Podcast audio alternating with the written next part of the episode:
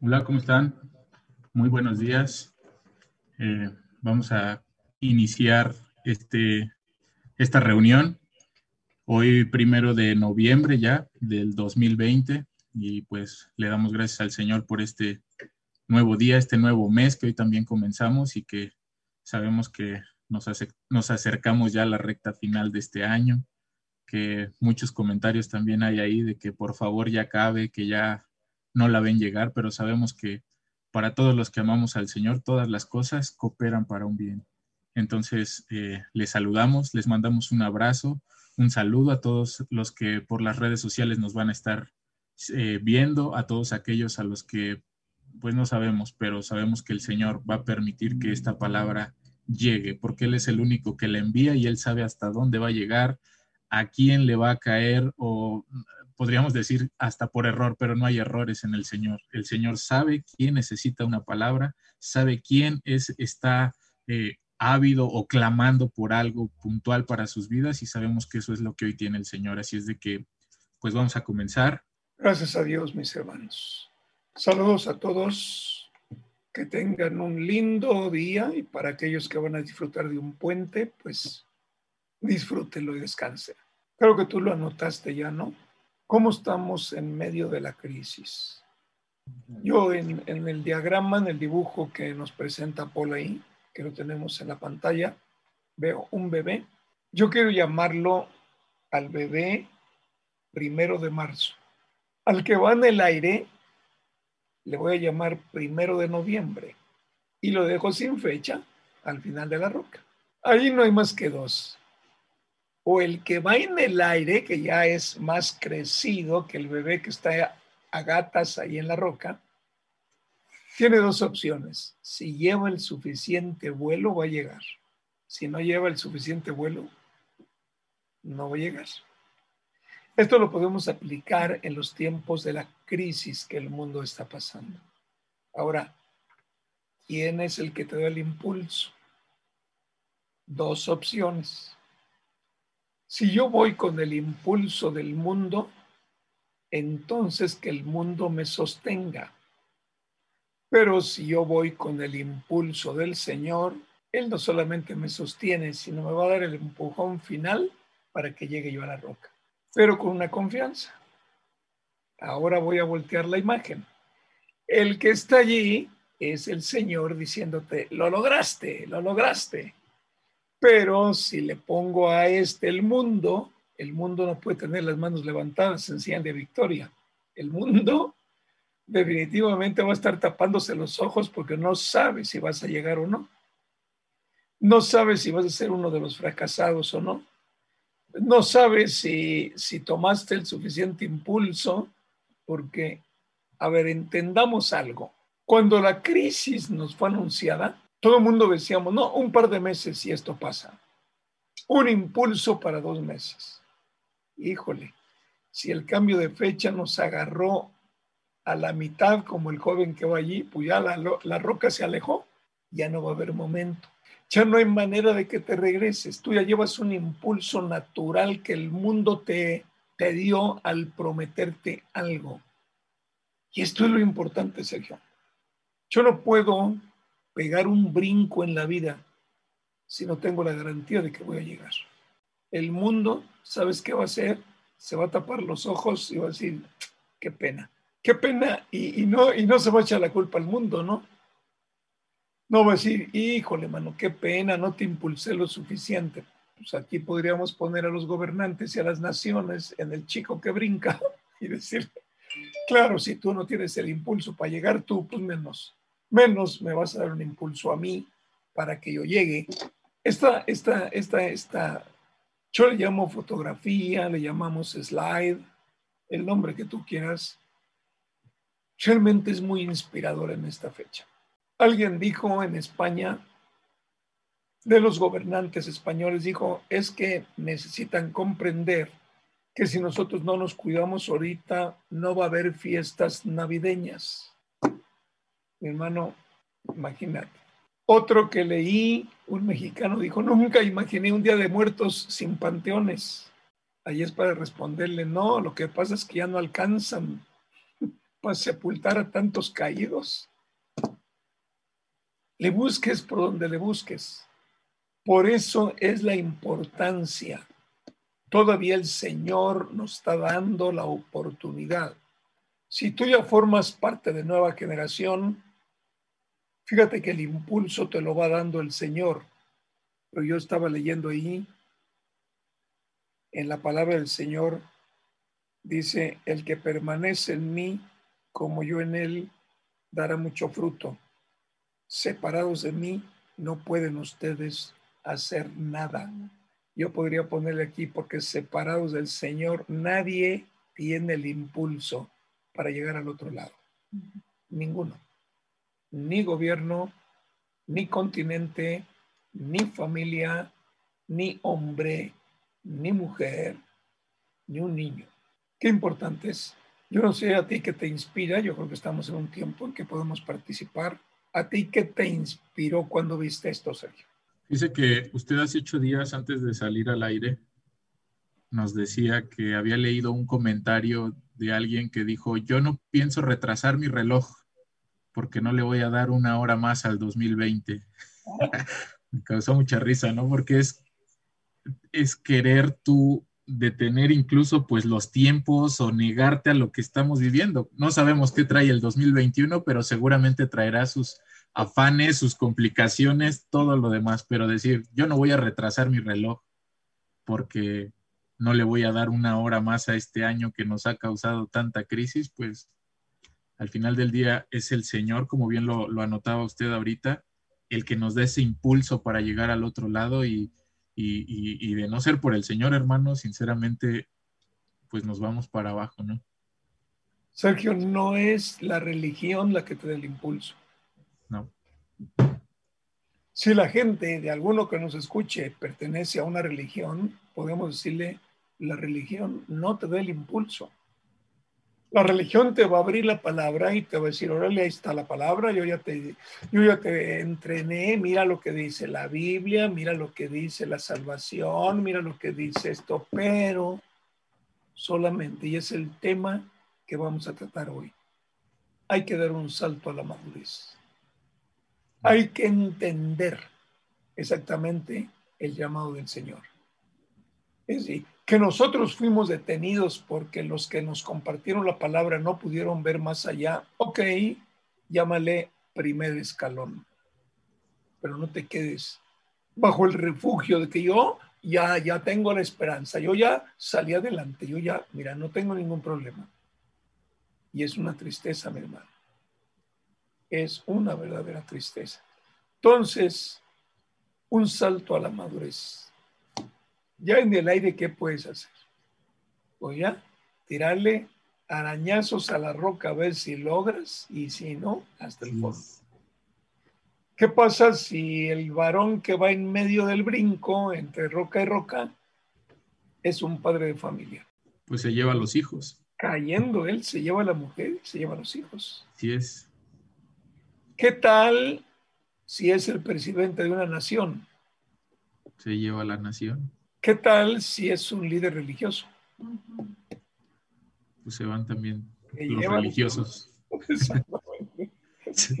Exactamente. Ahora, por eso eh, lo hermoso de esta imagen. Así que yo, ¿quién la, quién la dice? Yo la dice yo, Paul. Así que, sí. muy linda. Sé que el Espíritu Santo te impulsa, aunque tú no lo creas. Pero yo sé que si lo crees, es el Espíritu el que nos da el impulso de lo que necesita hoy. Así es. Muy bien, ¿cómo se llama nuestro tema de hoy? El tema de hoy se llama Un salto a la madurez. Vamos a proyectar, Sergio.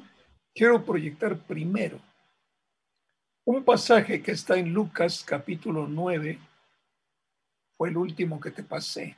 Lucas capítulo 9, verso 23. El Señor Jesucristo está dialogando con aquellos que nos siguen y en el Evangelio según San Lucas, allí en el capítulo 9, no lo vamos a proyectar, solamente te voy a dar un poquito de antecedente.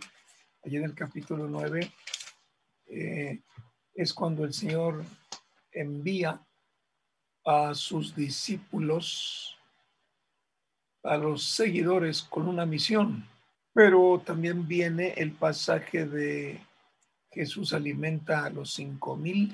También viene el pasaje de la confesión de Pedro.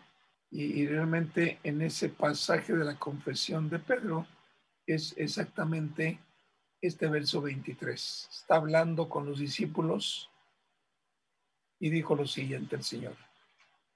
Si alguien quiere ser mi discípulo, que se niegue a sí mismo, lleve su cruz cada día y me siga. Estuve meditando, investigando un poquito. Fíjate que tanto la pastora y yo, que tomamos algún curso por ahí en alguna ocasión, lo aprendimos de memoria, este versículo. Y aprendimos que son las condiciones del discipulado. Y nos enseñaron que ya hay tres condiciones. Estoy de acuerdo. Ahorita lo vamos a ir. Pero lo primero que yo puedo analizar después de la declaración del Señor es un sí condicional.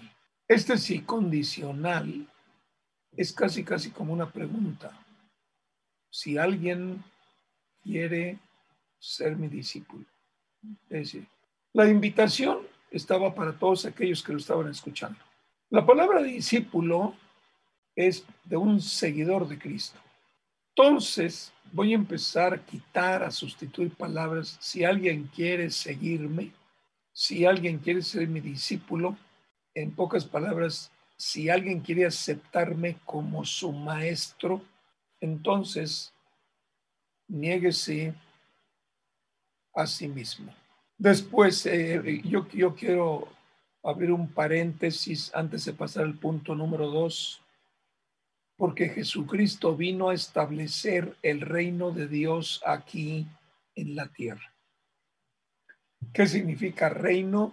Para los que nos escuchan que no están acostumbrados a este lenguaje, a este término, cuando hablamos de reino, y la Biblia lo deja muy bien establecido, porque todo el Antiguo Testamento estuvo lleno de reyes, cuando hablamos de reino, estamos hablando de un territorio en donde hay un rey que gobierna ese reino. Entonces, cuando Jesucristo vino, vino a establecer su reino o el reino de Dios. ¿Qué significa? Vino a establecer el gobierno de Dios sobre la tierra. Este gobierno le fue entregado al ser humano, Adán y Eva, y, tú lo puedes ver en el capítulo 1 y 2 del primer libro de la Biblia, que es el libro de Génesis. Ahí lo puedes ver tranquilamente. El gobierno de Dios establecido en la tierra, entregándoselo a un administrador. Ese administrador lo llamó Adán y luego le puso una compañera administradora que también realmente le llamó Eva después. Entonces dijo a la multitud, ahí eh, en este hermosísimo versículo que acaban de decorar, muy bonito, lo, lo, que le está diciendo a la gente es, oigan, yo vine a establecer un reino. Si alguno de ustedes quiere seguirme, si alguno de ustedes quiere considerarme, digamos, su pastor, Cuente que él habla siempre de ovejas. O si alguno de ustedes quiere aceptarme como maestro, yo no les voy a enseñar los asuntos del mundo. Yo voy a comparar entre lo que el mundo enseña y lo que yo enseño. Lo que el mundo enseña, lo enseña para un hombre y una mujer sin Dios. Lo que yo enseño es para un hombre y una mujer interesados en el gobierno y en la persona de Dios. Reino. Todo reino tiene un rey. Tú no puedes hablar de reino. Por ejemplo, en la, República Mexicana, en la que tú y yo vivimos, no podemos decir es un reino. No, no es un reino. Es una república. Aquí el voto de la gente cuenta. Cuando nosotros decidimos dar un paso a Jesucristo, no vamos a tomar, no vamos a dar un paso para luego, luego pertenecer al reino. No, hay que cumplir con requisitos. Primero, conócelo. Conoce al Señor que gobierna en el reino. Ese es Jesucristo. Él reina en los cielos y reina en la tierra. ¿Quién le entregó ese, ese reino? Se lo entregó nuestro Padre, el Creador de los cielos y de la tierra. Es ese Padre que tú mencionas como persona en el Padre nuestro. La palabra Padre. Él es el Dios creador. Él es el Dios que hizo los cielos y la tierra. Él le entregó a Jesucristo todo el gobierno en los cielos y en la tierra.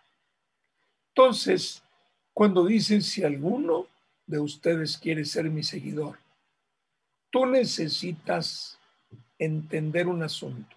Él viene a enseñarte el reino o el gobierno de Dios. Es el ofrecimiento y es justamente el mensaje que él vino a dar. Por eso cuando tú lees la Biblia, cuando tú lees el Nuevo Testamento, por ejemplo, Mateo, dice que Jesús comenzó a predicar el Evangelio del reino de los cielos o el Evangelio del reino de Dios. Entonces, la palabra Evangelio, lo hemos dicho muchas veces, la palabra Evangelio significa buenas noticias. O sea, si Jesucristo se presenta delante de ti, te va a decir, oye, tengo buenas noticias para ti, muy buenas noticias. Te traigo una buena noticia que consiste en lo siguiente. El gobierno de Dios te lo ofrezco yo. Sales del gobierno del mundo, toma una determinación. Pero cuesta, cuesta, por supuesto, y lo vamos a ir viendo conforme vamos a ir desmenuzando. Cuesta, primero, porque vas a recibir mucha oposición. Porque cuando tú te metes bajo el gobierno de Dios, te va a enseñar un nuevo estilo de vida y va a chocar tu estilo de vida con otros siempre va a haber oposición. Pero apuéstale, apuéstale al gobierno. Apuéstale al gobierno de Dios. Es el único que te puede dar el impulso para llegar al otro lado. Si alguno de ustedes, entonces te pregunta, si tú aceptas seguirme en el establecimiento del gobierno de Dios en la tierra, condición tienes que abandonar tu manera egoísta de vivir. ¿Cuál es, cuál es eh, la manera egoísta de vivir? El hombre sin Cristo vive una vida egoísta, todo para él, lo mejor para él, siempre para él, el mejor lugar para él. Solamente estás pensando en ti, en ti, en ti, no tienes tiempo para los demás.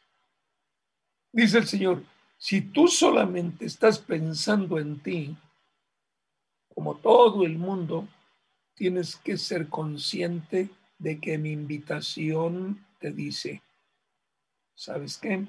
Deja de pensar solamente en ti. Hay un mundo enfrente que necesita de otros.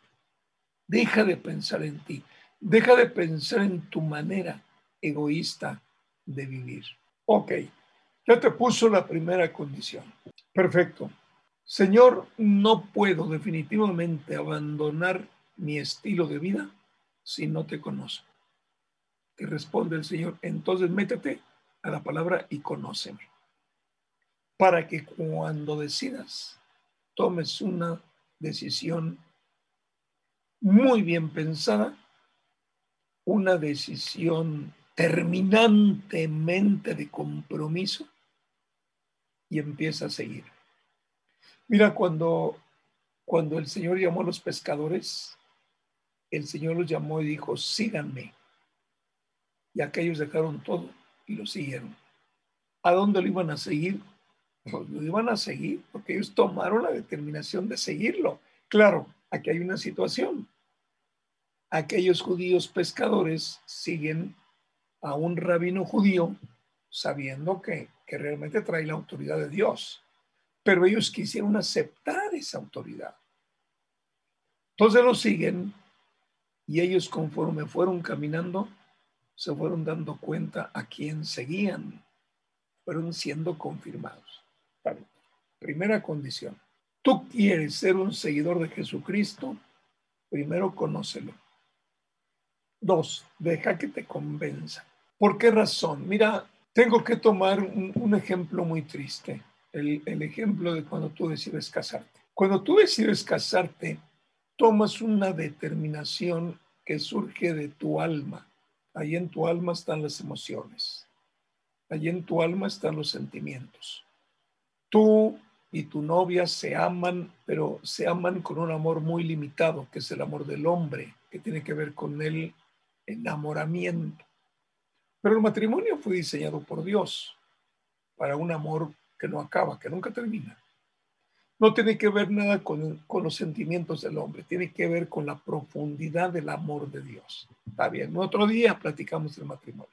Pero como tú eres el bebé que tomaste el impulso de casarte y pegas un brinco para llegar a la otra roca, pero si no estás bien entrenado, no vas a poder llegar a la roca donde está el adulto levantando las manos en señal de triunfo.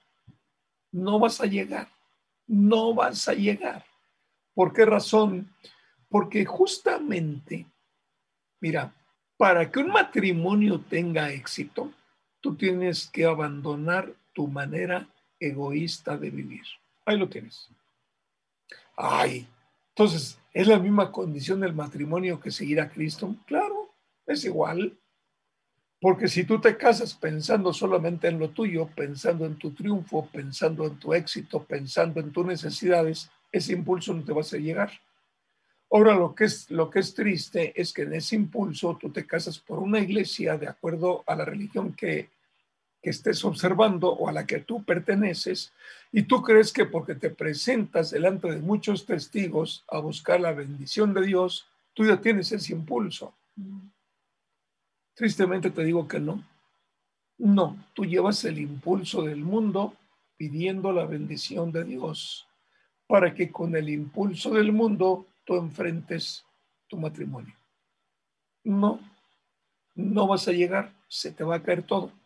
Por eso cada vez hay más divorcios.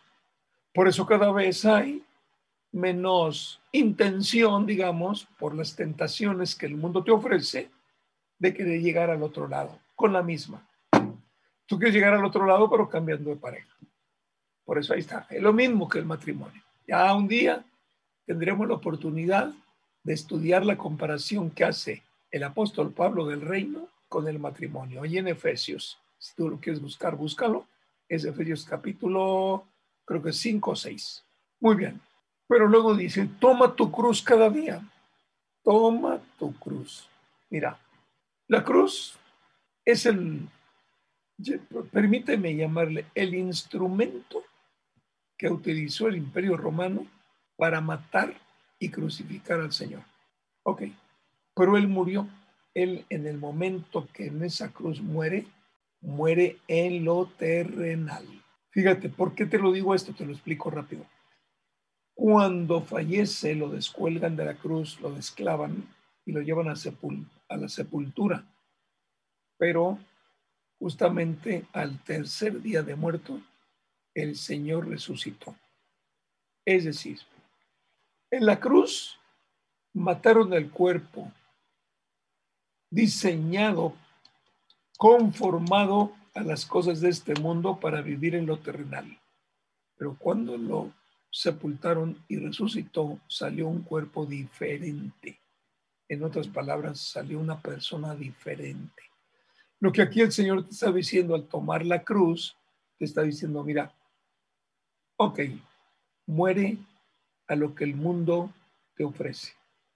Muere a ese diseño que, que, el, que el mundo determinó darte.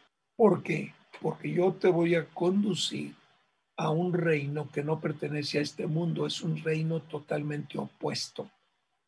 Pero tu naturaleza terrenal no cabe en lo que es el reino espiritual. Tú tienes que morir. Toma tu cruz, muérete. Me muero, pero te dice el Señor cada día, porque si no te mueres a tu naturaleza humana, yo sé que estoy usando términos que quizá no conoces. Mira, morir a la naturaleza humana significa muere a lo que el mundo te ofrece para desarrollarte como ciudadano de este mundo. Muere a lo que el mundo te ofrece. Dice el Señor, porque si no mueres, yo no puedo poner en ti una vida nueva como ciudadano del reino de los cielos. Si tú me sigues, yo te voy a dar un acta de nacimiento nueva en el mundo celestial, porque es el reino, es morir al mundo terrenal para darle paso a la naturaleza espiritual. Son, los valores son completamente diferentes. Los valores del mundo son finitos, o sea, tienen un, tienen un, ¿cómo te explico? Un fin, pero los valores celestiales son eternos. Entonces, tú estás en los valores terrenales, donde lo que impera es el dinero, la fama, el reconocimiento humano, etc. Eso no sirve. Para Cristo eso no sirve. Para Cristo dice, ok, decides salirte de ese esquema de vida y permíteme mostrarte el nuevo esquema de vida que yo te ofrezco en mi reino, o sea, bajo mi gobierno. Todo esto que está en este verso 23 tiene una condición. Tú no puedes decir, yo sigo a Jesucristo. La última palabra del versículo, ahí está, mirando. nos están proyectando la nueva traducción viviente. Tú no puedes decir, yo sigo a Cristo, número uno, si antes no abandonas tu manera de vivir y antes no tomas la decisión de morir a la naturaleza humana cada día. Tú no puedes. Tú no puedes decir, yo soy seguidor de Cristo. Espérate, si, si sigues con el anhelo de ser el mejor empresario del mundo, si sigues con el anhelo de ser el mejor profesionista del mundo, si sigues con el anhelo de tener tus arcas llenas de dinero, mujeres van, mujeres vienen, fama llega, fama sube, no puedes seguirme porque tú estás dedicado a los asuntos de la tierra y yo te vine a ofrecer los asuntos de un reino que no son de la tierra, son los asuntos del reino celestial. Oye, cuando tú te confrontas con una situación como esta, tú, bueno, ok, ¿qué hago primeramente, pastor? Mi respuesta siempre ha sido, conoce a Jesucristo. Si tú no te metes a conocerlo, ¿y cómo lo conozco? Pues está en la Biblia, la vida de Jesucristo está, mira, Evangelios según San Mateo, Evangelios según San Marcos, Evangelio según San Lucas y Evangelio según San Juan. Ponte a leer estos cuatro libros que hablan del Evangelio con el único propósito de conocer a Jesucristo. Porque si tú no conoces a Jesucristo, vas a tomar una decisión que no vas a poder sostener y te vas a caer. Te vas a caer, luego te va a dar vergüenza. Hay mucha gente que se está acercando a nosotros y dicen, yo en algún tiempo seguí a Jesucristo y luego me aparté.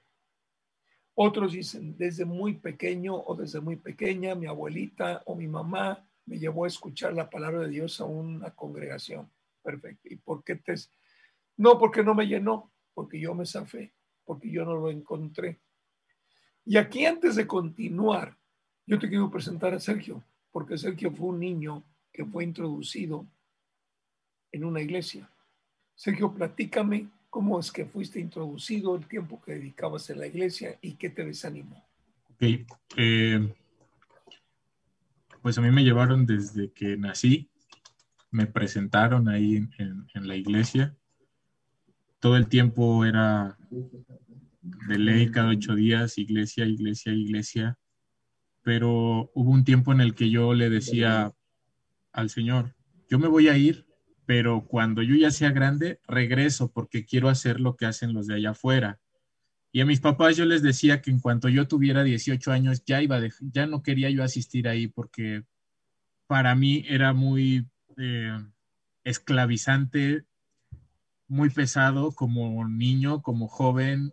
Yo recuerdo que en la primaria o en la secundaria, cuando tú llegabas y, conversabas con tus amigos y todos te decían, oye, ¿qué hiciste el fin de semana? A mí me chocaba, me molestaba decirles que todo un domingo eh, había estado yo en la iglesia. Y, tenía que inventar cosas, tenía que inventarles que salías, que hacías que esto, que hacías lo otro, que te movías, eh, eh, no sé, que ibas a tal museo, a tal lugar, pero eso no era cierto. Entonces yo decía, en cuanto yo pueda, me voy a salir de aquí. Yo no quiero eh, todos mis domingos estar aquí, no quiero todo mi tiempo invertirlo en esto. Y, le decía, aunque, aunque, yo le dije al Señor, aunque yo sé que tú eres real, cuando yo ya sea grande y haya vivido lo que viven mis amigos, regreso esa era mi, manera de pensar y, mi frustración quizá de chiquito de, estar todo el tiempo atacado por una, pues una religión. La verdad era una religión, era todo muy religioso. Yo creo que vale la pena señalar que era una iglesia cristiana evangélica. ¿Qué fue lo que te cansó? ¿El estar yendo todo el día? ¿El no tener un respiro? Me, me cansaban las actividades, hermano. Eh, y más las actividades que en ese entonces tenían mis papás mis papás tenían eh, reuniones el martes, el miércoles, los jueves, los sábados había, le llamaban grupos familiares y el domingo era todos los días y si mi mamá servía en el comedor o servía en algún lado era quedarse todo el día, era eh, aventarse todas las reuniones programadas de ese domingo. Las reuniones comenzaban a las 8 de la mañana y terminaban a las 6 de la tarde de un domingo. Entonces, todos mis domingos así y, ese activismo de mis papás y nunca estar quizá en ellos porque mi papá trabajaba en, en, mudanzas, él tenía una camioneta para hacer mudanzas. Y pues a cual más hermano que se quisiera cambiar y esto y lo otro, y mi papá llevando, y que había un grupo de, de ahí de evangelismo que todo el tiempo o cada domingo o entre semanas salían a compartir. Entonces, como el hermano Sergio tenía camioneta de tres y media, pues cargue usted, hermano, y usted mueva al, grupo de evangelismo y muévalos a los grupos familiares y muévanse a, las, bueno, aquí son casas de vida, pero ya este, eran grupos familiares y, mueva a todos los hermanos. Entonces, no había un momento de, de descanso en esa actividad y pues ahora métanse al a la reunión de, líderes y, el viernes, que son viernes, que viernes de las damas del Espíritu Santo, y ahí tenía que estar también mi mamá, y como Sergio tenía que ir con ella, pues ahí estaba Sergio también, ¿no? Entonces, fue una actividad brutal, brutal la que, la que te, impone, la que está ahí en ese activismo. Cansancio, ¿no? cansancio. digamos, en el hacer. Exacto. Sí, lamentablemente. Esa es la religión del hombre, el hacer para agradar a Dios, el hacer como un compromiso delante de Dios para cumplir con lo que Él pide. Esa es la diferencia entre el Evangelio que no comparte el Evangelio del reino de Dios, que es el gobierno. Es práctico, es siempre confronta, siempre deja la decisión al que escucha la palabra como la está dejando el día de hoy. Ese, ese es otro punto, hermano, porque en la religión todo es prohibición. No puedes fumar, no puedes bailar, no puedes gritar, no puedes, este, las mujeres no podían usar pantalón, este, ya no eran de velo, pero pues eh, no podían usar pantalón, no podían, o sea, muchas cosas que tú dices, bueno, ¿y entonces qué hacen? Y cuando tú le compartías a alguien la palabra, pues te decía, no, porque ahí no puedo A, B, C, D y F. Entonces sentían ese, esa prohibición. Yo veía mucha prohibición. Sí, pura sujeción humana, ¿verdad? Sujeción humana. Pues yo, yo agradezco esto porque yo creo que tú eres un buen ejemplo. Y otro día vas a ver el ejemplo cuando fuiste secuestrado, hermano. Sí. donde ya pudiste ver prácticamente lo que era el poder de Dios. Exacto. Pues esto, esto que, que estoy compartiendo eh, necesitábamos definitivamente dejarlo claro. Ahora, solamente decirles algo. Quiero decirles, eh, compartirles tres versículos. Así que yo seleccioné que contienen, digo, que nos enseñan el contenido del Evangelio del Reino. Dice así, en, en Hechos 14, 22, dice, eh, el, apóstol Pablo dice, animándolos a perseverar en la fe, es necesario pasar por muchas dificultades para entrar en el reino de Dios. Si lo quieren proyectar, no se los pedí, pero si lo quieren es Hecho 14, Hechos 14, 22.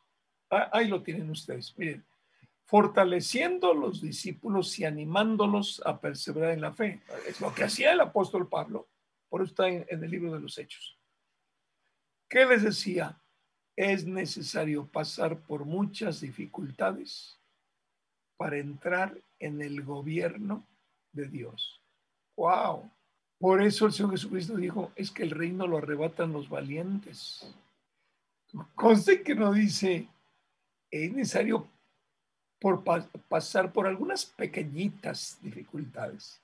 No, ¿por qué razón? Porque el reino de los cielos se opone al mundo y toda la ciudadanía del mundo está formada y está criada bajo los rudimentos y las enseñanzas que el mundo imparte a sus habitantes. Por eso cuando Jesucristo aparece, lo desechan los que observaban la religión. Esto es importante entenderlo. Lo desechan aquellos gobernantes religiosos. Lo, decíamos el otro día. Miren, miren cómo lo sigue la gente. Hay que acabar con él. Si no, la gente va a acabar siguiéndolo. Oigan lo que dice la gente de los milagros. Un día lo confrontan al dice, nosotros sabemos que tú expulsas demonios porque tú eres del demonio. Y voltea y dijo, oigan, un reino dividido no prevalece. Si ustedes dicen que yo soy el demonio y yo estoy sacando demonios de la gente, quiere decir que no formo parte de ese reino. Yo formo parte del reino de Dios. Y ahí está claro, Sergio. Por eso dice, es necesario pasar por muchas dificultades para entrar en el gobierno de Dios. Uy, muchas dificultades, pues lo acabamos, ya nos tomamos unos minutos para ver las condiciones para poder seguir a Jesucristo. Yo creo, yo creo, hermano, que este, este es el problema de la religión, que nos vendieron un evangelio distinto porque te decían, ven a Jesucristo y te va a ir bien. Nunca te leyeron las letras chiquitas de que hay que perseverar y es necesario pasar por muchas dificultades para entrar en el reino de Dios. Sí, pero ¿a qué se refieren con que te va a ir bien? Pues que todo va a cambiar, que si estás enfermo vas a sanar, que si... A ver, tú eres un chavo, no digo, vamos a hablar como cuando eras chavo. es verdad. Sí, es más fácil que te acuerdes tú que yo, mi hermano de mí. Está más fresca la información en ti. Pero a ver, dime una cosa, cuando a un niño le dices, te va a ir bien, ¿en qué piensas? Como un niño, pues, no sé, en juguetes, en dinero, en algo. A Josué, tu hermano, ahí lo tienes a un lado. cuando eres un niño, o sea, ¿qué crees que un niño capta en la mente te va a ir bien?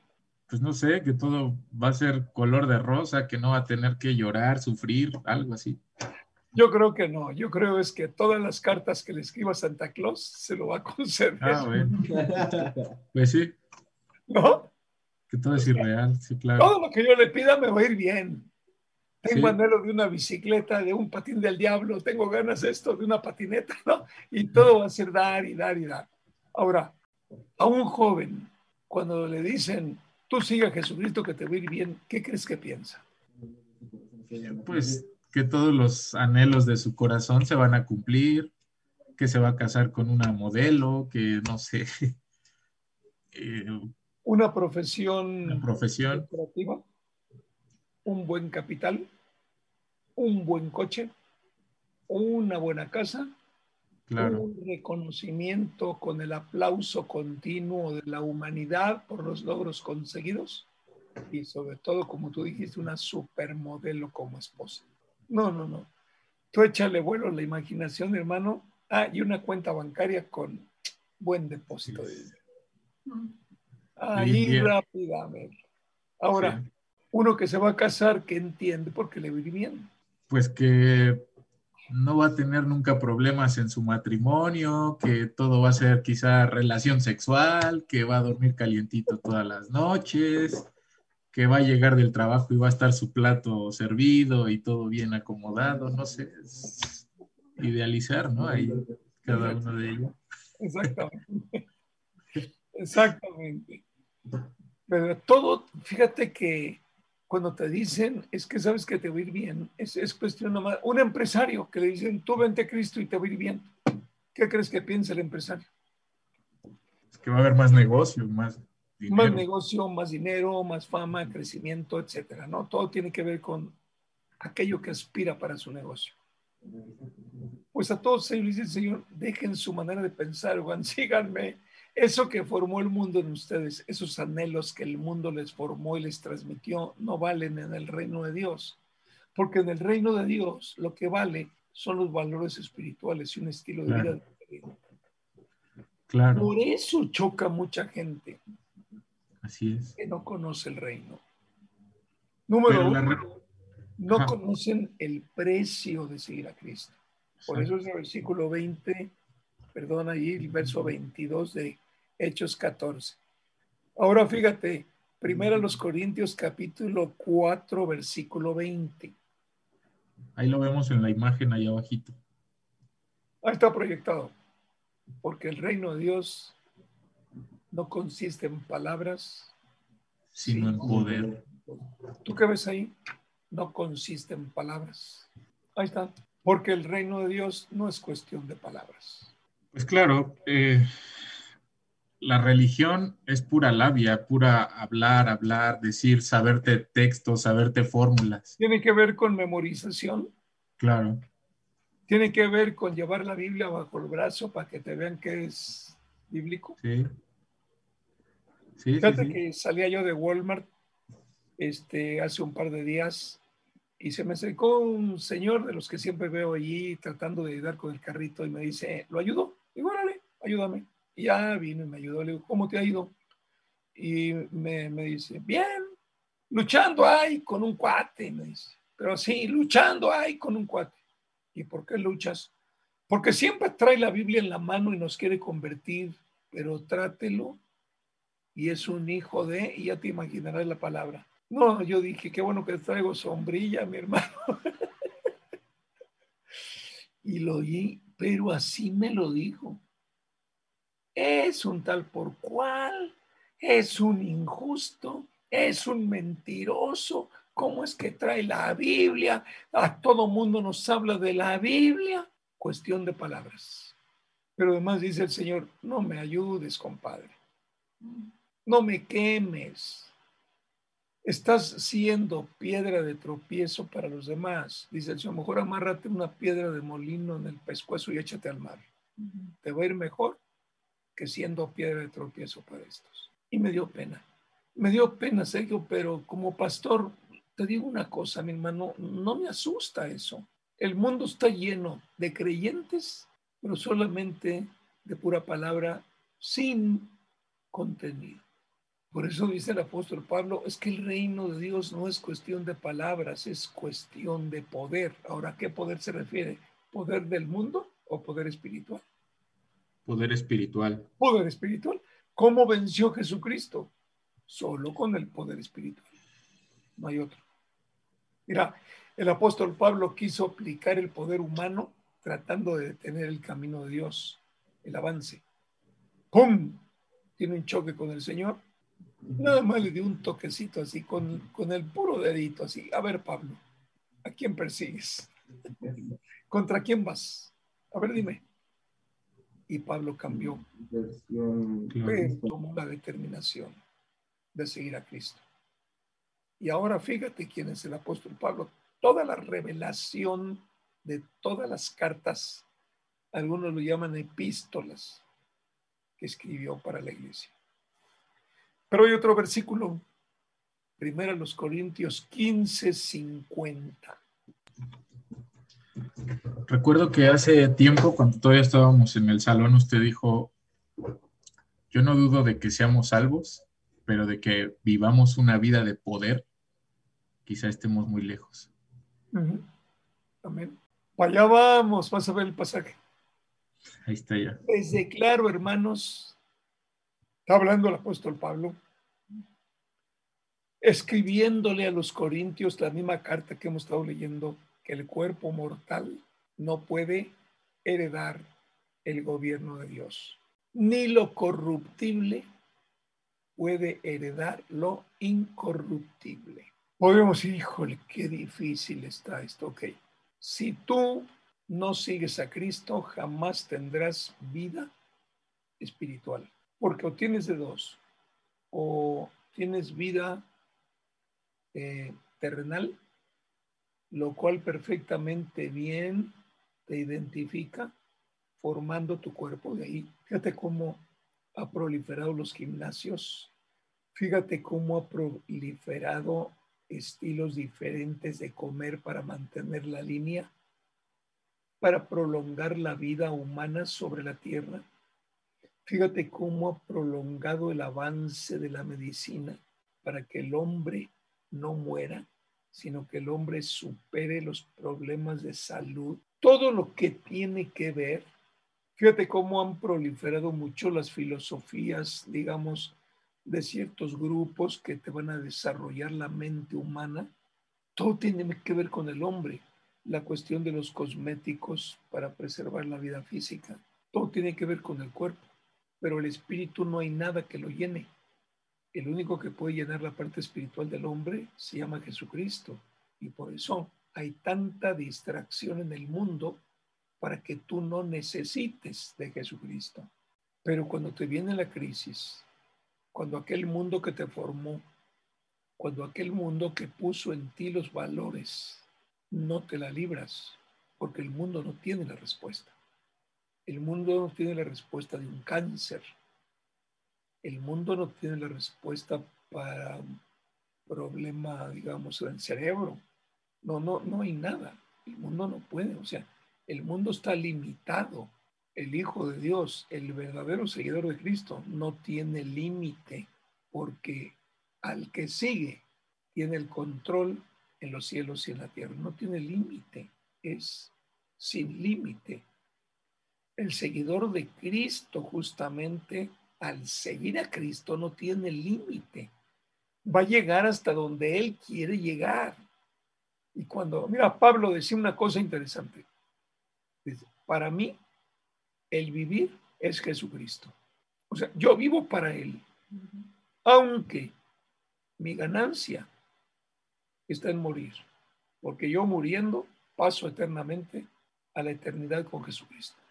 O sea, para mí el vivir es Cristo, para mí el morir es ganancia, porque voy a estar, ya me libro todo esto, de las persecuciones, de los ataques, de las agresiones, de los azotes, del hambre, de todo esto.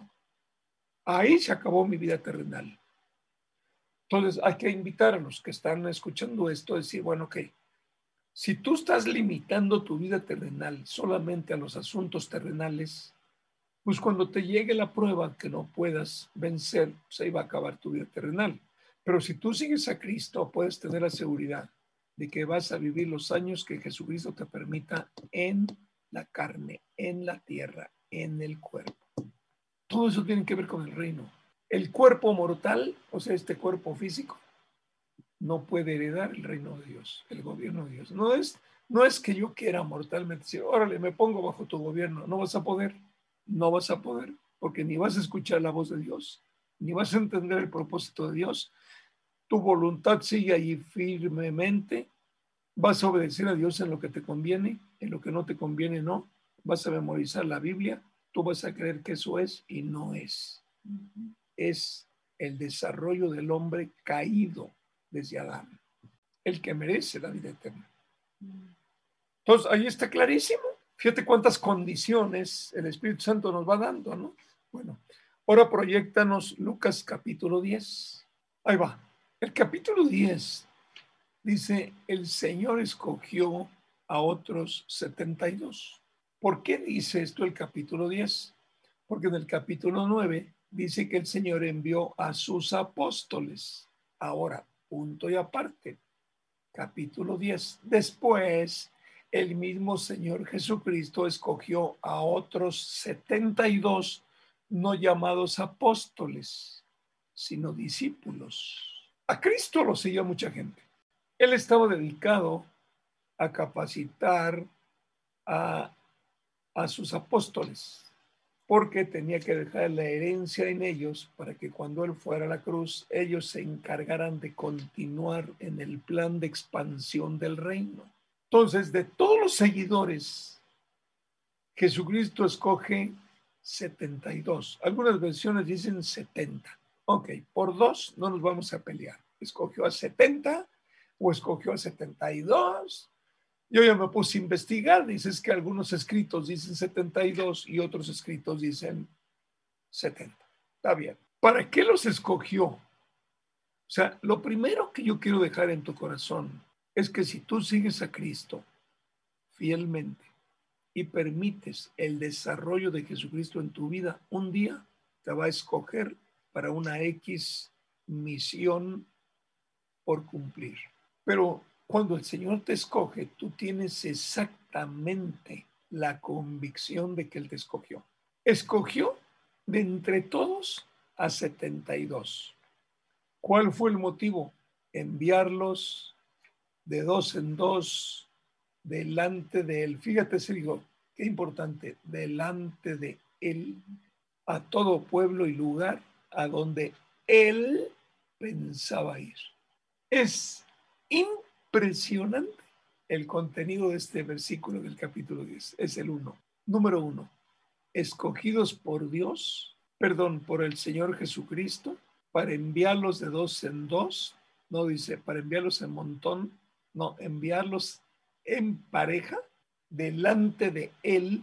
Fíjate qué interesante, delante de Él, o sea, vayan adelante de mí a todo pueblo y lugar a donde Él pensaba ir. Pero ¿qué crees? No les dio el mapa, no les dio el nombre de los lugares a donde deberían ir. La pregunta es, ¿quién les dio dirección?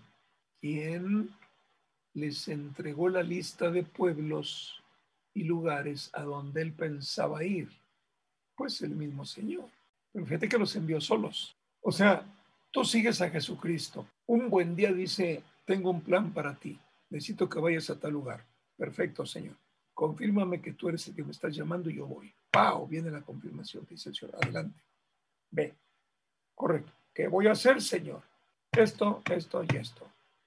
Ok, voy. ¿Cuándo? Yo te doy la salida. Y te pone la fecha de salida. Por esto es importante. Pero mira, mira, mira qué interesante. Número uno, vayan de dos en dos. Fíjate, vayan abriéndome el camino a donde voy a ir. Te lo voy a repetir porque te voy a hacer una pregunta espiritual. Ábreme el camino porque atrás de ti yo voy.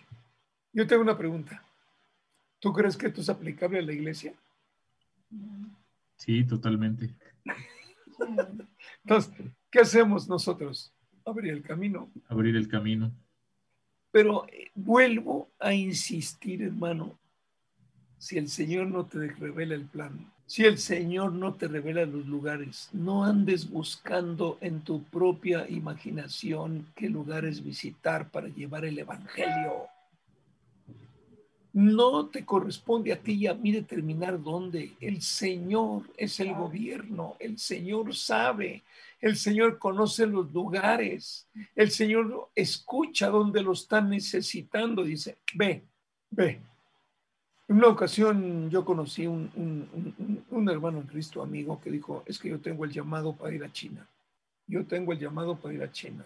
Yo empezaba a conocer el Evangelio del Reino con mi esposa y lo primero que preguntamos fue, estará con la revelación del reino? Porque si tú no llevas el poder y la autoridad del Señor que te envía, te van a ser pedacitos. Sergio, al poco tiempo, informó que le había dado cáncer. Por supuesto, la institución que lo envió lo tenía cubierto con un buen seguro de gastos médicos, lo tuvo que traer de nuevo a la América y luego pasó unas crisis de aquellas, perdió toda su vocación misionera y el pobre quedó hecho una vara. La pregunta es, ¿cómo te vas a meter un territorio donde Satanás gobierna si el Señor no te envía? Tú mismo estás determinando meterte en la boca del diablo. Por eso me llamó la atención. Oigan, vayan delante de mí a todo pueblo y lugar donde yo voy después. Vayan. Pero fíjate la comisión que les dio. Versículo 2. Primero, es muy abundante la cosecha, pero son pocos los obreros. les doy la responsabilidad. Pídanle en oración al Padre de la cosecha que mande obreros a su campo. Pónganse a orar. Tres, vayan ustedes. Seguridad. Miren que los envió. Fíjate, los envió como corderos en medio de lobos. Tú sabes que el alimento preferido de los lobos son los corderos. No se defienden. Entonces ya, ah, pues, ¿para qué me envía? No te preocupes. Él te está diciendo, yo los envío como corderos en medio de lobos, pero no van solos. Yo me hago cargo de ustedes. Verso 4. No lleven monedero. No. Dios mío. y si se me antoja algo, comprar unas papitas.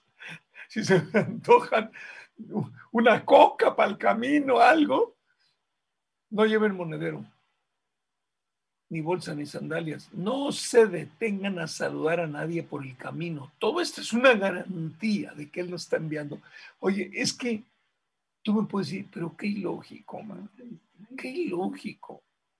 ¿Cómo que no llevo monedero? No, porque yo me encargo de proveerte. No te detengas a saludar. ¿Por qué? Porque te vas a entretener saludando a todos y no vas a avanzar nunca. Verso 5. Cuando entren en una casa, digan primero, paz a esta casa. O sea, los envío para establecer mi paz. Por eso, cuando ustedes lleguen a un pueblo y entren en una casa, saluden, paz a esta casa. Aquí le está hablando en el idioma hebreo, porque eran judíos a los que mandó. Eh, en el hebreo es el shalom, es una paz completa del ser humano. Cuando entren en una casa, lo primero que van a decir es shalom, o sea, paz a esta casa. Verso 6. Si hay allí alguien digno de paz, fíjate la palabra digno. Si hay allí alguien digno de recibir este shalom o esta paz, ¿qué dice Sergio? Gozará de ella. Pero si no, si no es digno, si rechaza esa paz, la bendición no se va a cumplir. ¡Wow! Aquí, mira, mira, rápidamente, rápidamente. Eh, tiene mucho contenido, pero pues, de modo, hermano. Tenemos que ir difiriendo esto. Yo aquí veo, mira, un personaje, los enviados del Señor declarando la paz de Jesucristo, o sea, como embajadores de la paz. Dos, si la persona a quien yo le declaro la paz no se goza de ella, la bendición se va. Ok, ¿cómo está el mundo? ¿Cómo está el mundo en medio de la crisis, en medio de la pandemia, en medio del COVID-19? ¿Cómo está? ¿Está en paz? No. paz. Ok, vayan ustedes, pero si nos manda el Señor, si no te manda ni abras la boca. Si te manda el Señor, dice, declárale la paz a este. Oye, ¿sabes qué? Solamente la paz de Jesucristo te puede sacar de todo sufrimiento. Estás loco, hombre, gracias. Ah, no la recibiste. La bendición de la paz me la llevo, mi hermano. Esta es la maldición del mundo sin Cristo. Este es el mundo en el cual la gente ha puesto su esperanza. Este es el mundo que cree que el gobernante le va a resolver las necesidades íntimas que él busca.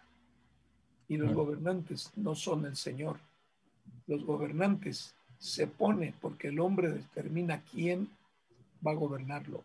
Claro. Pero fíjate lo que tiene. Entonces, Sergio, la iglesia de Jesucristo tiene la misión de establecer la paz. Amén. Pero en el lugar a donde la envía el Señor. Así es. Pasa lo mismo cuando tú llegas a un trabajo, ¿no? Como hijo de Dios y que el patrón o la persona es una persona eh, enojona, furiosa. Digo, me tocó a mí trabajar hace tiempo con alguno y que cuando tú llegas y declaras paz, pues hasta puedes ver cómo cosas cambian, cosas eh, que va, pero no son dignos muchas veces de recibirlo porque se vuelven como faraones que se endurecen y quieren seguir siendo soberbios. Y si no eres digno, dices, pues vámonos, se va de aquí la paz. y, y, el patrón piensa que uno pierde por el salario que quizá le dan a uno, pero pero los que pierden son ellos porque se está yendo un hijo de Dios con la paz que un hijo de Dios porta. Se va la paz, se va la paz. Fíjate que aquí donde vivimos hay una oficina donde atiendes todos los asuntos administrativos y ahí hay un, un ingeniero, digamos, que se hace cargo de los mantenimientos, ¿no? De las fugas de agua, que esto, la luz, todo. Lo que sabes que tiene que ver con mantenimiento. Y el otro día, este, un hermano de mantenimiento que es cristiano me dijo, no, eh, íbamos caminando mi esposa y yo y lo saludamos, ya les hemos dado testimonio de él, y lo saludamos y, nos dijo, no, dice, pues este, el jefe yo creo que ya se despide de nosotros, dice. Un día le compartí la palabra, un día que andábamos de compras en productos de mantenimiento, y me dijo, Juan, no te entiendo, ¿qué me quieres decir? Pues mire, Jesucristo, esto, yo no te entiendo. Y yo vi que se empezó a enfurecer. Y mejor dejé de hablarle.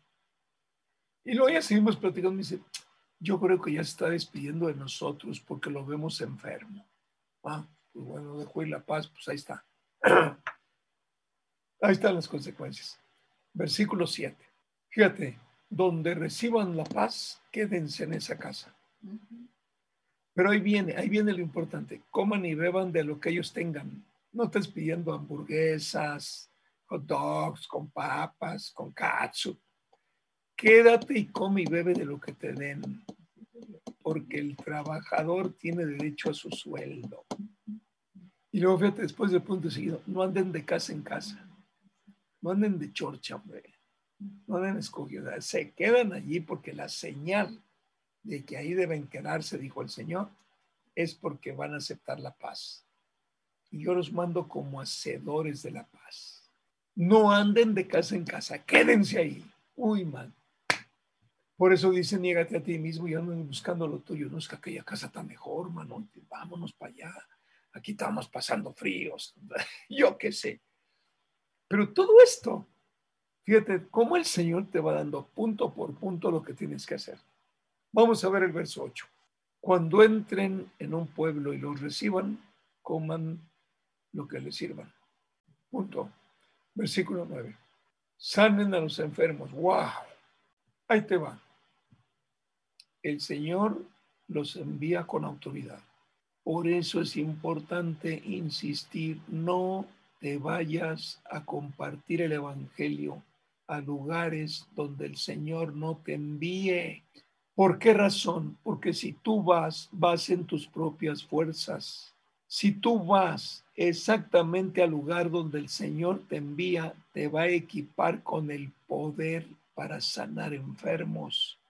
Y esa va a ser la señal de la llegada del gobierno de Dios. Este es el punto clave.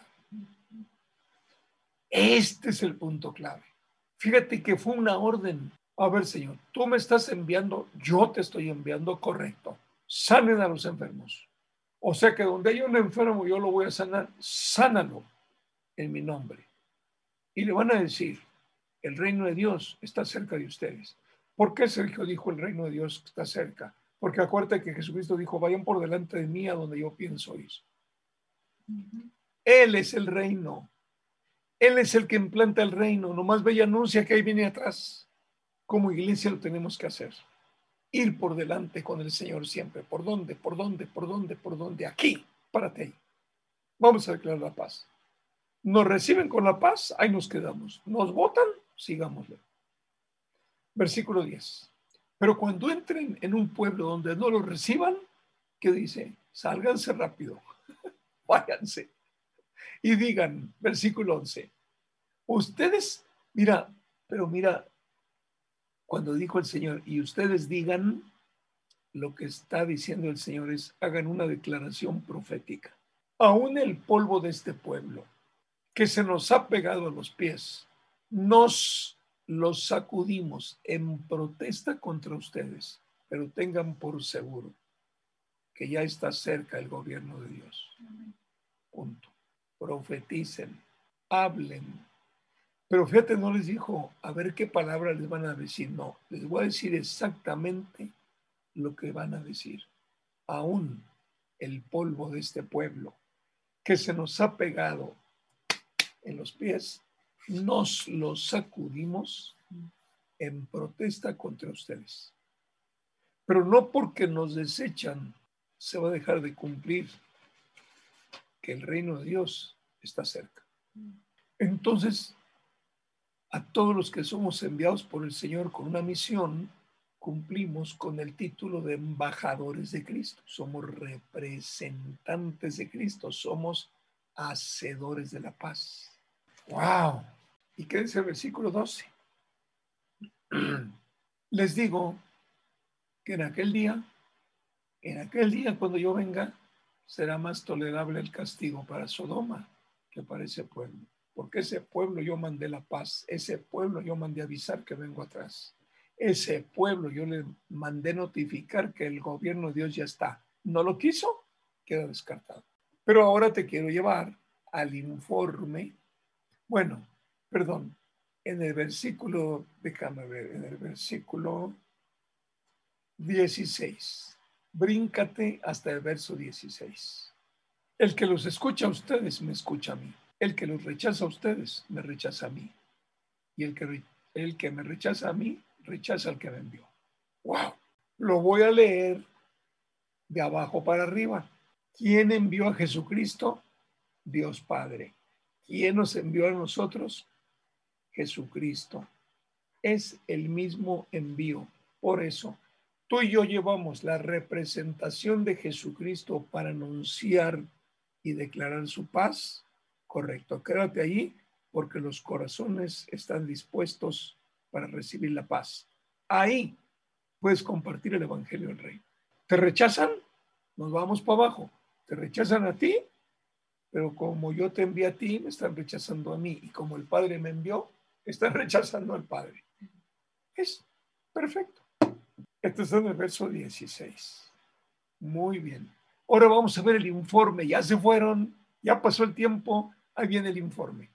Fíjate en el informe. Verso 17. Cuando los 72 regresaron, fíjate, dijeron contentos. Mira, ¿sabes qué me llamó la atención? Fíjate en el informe y nunca dicen, nos faltó comida, nos faltó casa donde vivir, nos faltó cama. No, no, no, no, no. Dice, regresaron contentos. Ahí va el informe. Señor, ¿qué crees? Hasta los demonios se nos someten en tu nombre. ¡Wow! ¿Tú te imaginas? ¿Tú te imaginas? A ver, oye Señor, que yo recuerde cuando nos enviaste, nos diste autoridad para sanar enfermos, pero ahora los diablos se sujetaron en tu nombre, porque nosotros, pero mira el escalón, porque nosotros decidimos seguirte y nosotros nos comprometimos a vivir para ti y a obedecerte, fuimos, hicimos tal como nos dijiste y como tú nos enviaste, íbamos bajo tu gobierno y tu autoridad. Tú nos proveíste comida, tú nos proveíste casa, tú nos llevaste a los lugares donde teníamos que ir, anunciamos lo que tú nos pediste que anunciáramos y cumpliendo con todo eso, también los demonios se sujetaron a nosotros. Pero ¿sabes por qué? Porque los demonios saben que somos enviados de Cristo. Porque los demonios saben que la autoridad de Jesucristo está en nosotros. Por eso, no vayamos a donde Dios o el Señor no nos diga que debemos ir. Porque si no, vamos desvestidos de autoridad y vamos exactamente a hacer lo que nosotros creemos que debemos hacer y decir. Ahí está el informe, verso 18. Fíjate lo que dijo el Señor. Yo veía a Satanás caer del cielo como un rayo. Wow. Mira, ayer mi esposa y yo estuvimos estudiando este, este, este pasaje, este verso 18. Pero yo voy a pegarlo con el verso 19. O, sea, lo voy a repetir para que esto vaya a quedar. Si tú tienes tu Biblia ahí nomás, fíjate el verso 18 y, y, fíjate cuando lo pegamos con el verso 19. Voy a repetir el verso 18. Dijo el Señor, ante el informe, mira, esto está relacionado con el informe de que los diablos se sometían a ellos, a los enviados de Cristo. Ahí te va. Yo veía a Satanás caer del cielo como un rayo, así. Y decíamos lo siguiente, un comentarista dice, es que cuando tú le das cabida en tu corazón a Jesucristo, automáticamente el gobierno del diablo cae. Y me decía la pastora, ¿no te has fijado que en muchas ocasiones oras por una persona y cae al suelo y hasta se remolinea? Pues sí, cayó como un rayo. O sea, en ese momento se acabó el gobierno del diablo sobre aquella persona que realmente viene y se compromete con Cristo. ¿Por qué? Porque cambia de gobierno. Sale del gobierno del diablo y entra en el gobierno de Jesucristo. Automáticamente el diablo ya no tiene operación. Por eso lo importante, por eso lo importante de las condiciones para seguir a Cristo. Si tú no renuncias al mundo, si tú no renuncias al estilo de vida que el mundo estableció en ti, si tú no me pones como prioridad, no me sirves en el reino, porque yo voy a equiparte. Por eso dijo, no, sí, claro que se sujetaba a ustedes porque yo veía caer del cielo como un rayo a Satanás. Pero fíjate cómo el Señor lo veía, ¿no? Fíjate el verso 19, sí, sí, sí, así es. Porque yo les he dado autoridad a ustedes para pisotear serpientes y escorpiones y para vencer todo el poder del enemigo. Punto. Tú que estás ahí con estos chavos encargados de la producción, diles, diles, no, sé si me están escuchando, yo creo que sí, pero ustedes cuatro y la pastora y yo vamos a decir a las tres lo que sigue. A ver, cuando yo termino de decir poder del enemigo, voy a contar tres y entonces vamos a leer en voz alta después del punto y coma. ¿Estamos? Ok, fíjate que estén listos, que no se duerman. Sí. Ahí, va, yo voy a leer el 19 y cuando yo me quede callado voy a contar uno, dos, tres, dale. Sí, dijo Jesucristo, yo les he dado autoridad a ustedes para pisotear serpientes, escorpiones y vencer todo el poder del enemigo. Una, dos, tres. Nada, les podrá hacer daño. Yo, guardo, yo nomás guardo silencio. ¿Estará incluido el coronavirus? Así es. Así es. Que lloren los que no están en Cristo, hermano. Que prendan veladoras los que no están en Cristo, hermano. Que prendan veladoras aquellos que dicen estar en Cristo, pero que están haciendo lo que se les pega la gana y la obra de Cristo, que no saben oír la voz de Cristo, que no saben seguir a Cristo. Aquellos que usan el nombre de Jesucristo, pero no están sometidos al gobierno de Cristo. Que sufran ellos. Pero nosotros, los que tenemos un pacto con Cristo, los que los hemos hecho el pastor de nosotros, nuestra única cabeza, aquellos, nada nos podrá hacer daño. ¿Qué informe? Eh? Y mi hermano, qué declaratoria. A ver, Sergio, pregúntale a los chavos que tienes ahí. Oigan, ¿ustedes creen esto?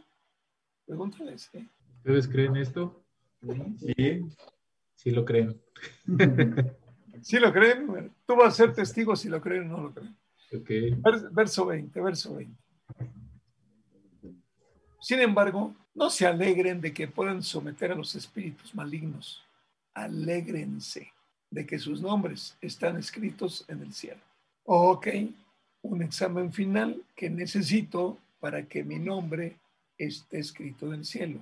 Número uno, ser un auténtico seguidor de Jesucristo. ¿Por qué? Número dos, porque tomé la determinación de renunciar a los placeres, a los bienes de este mundo para seguir a Jesucristo y no me va a faltar nunca nada. Número tres, obedecer a Cristo en todo lo que me pida. Ahí está. Entonces, nuestros nombres están escritos en el cielo.